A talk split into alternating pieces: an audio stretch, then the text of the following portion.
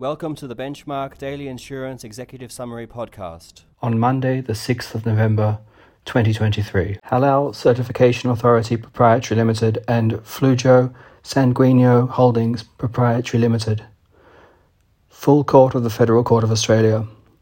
Respondents had not infringed a stamp trademark owned by the Halal Certification Authority and the trademark should be cancelled as likely to confuse an inability to distinguish its owner's services. Ogbonna and Government of Western Australia. Federal Court of Australia.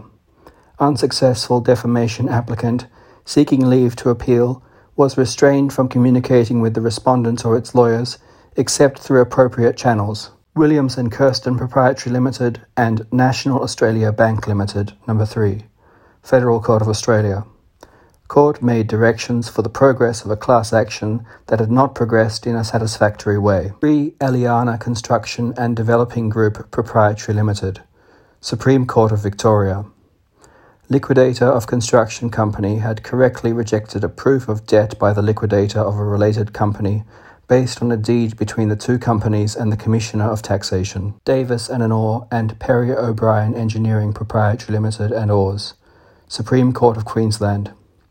Buyers of a business were entitled to compensation for misleading and deceptive representations and breaches of contractual warranties about the health of the business. Thank you for listening.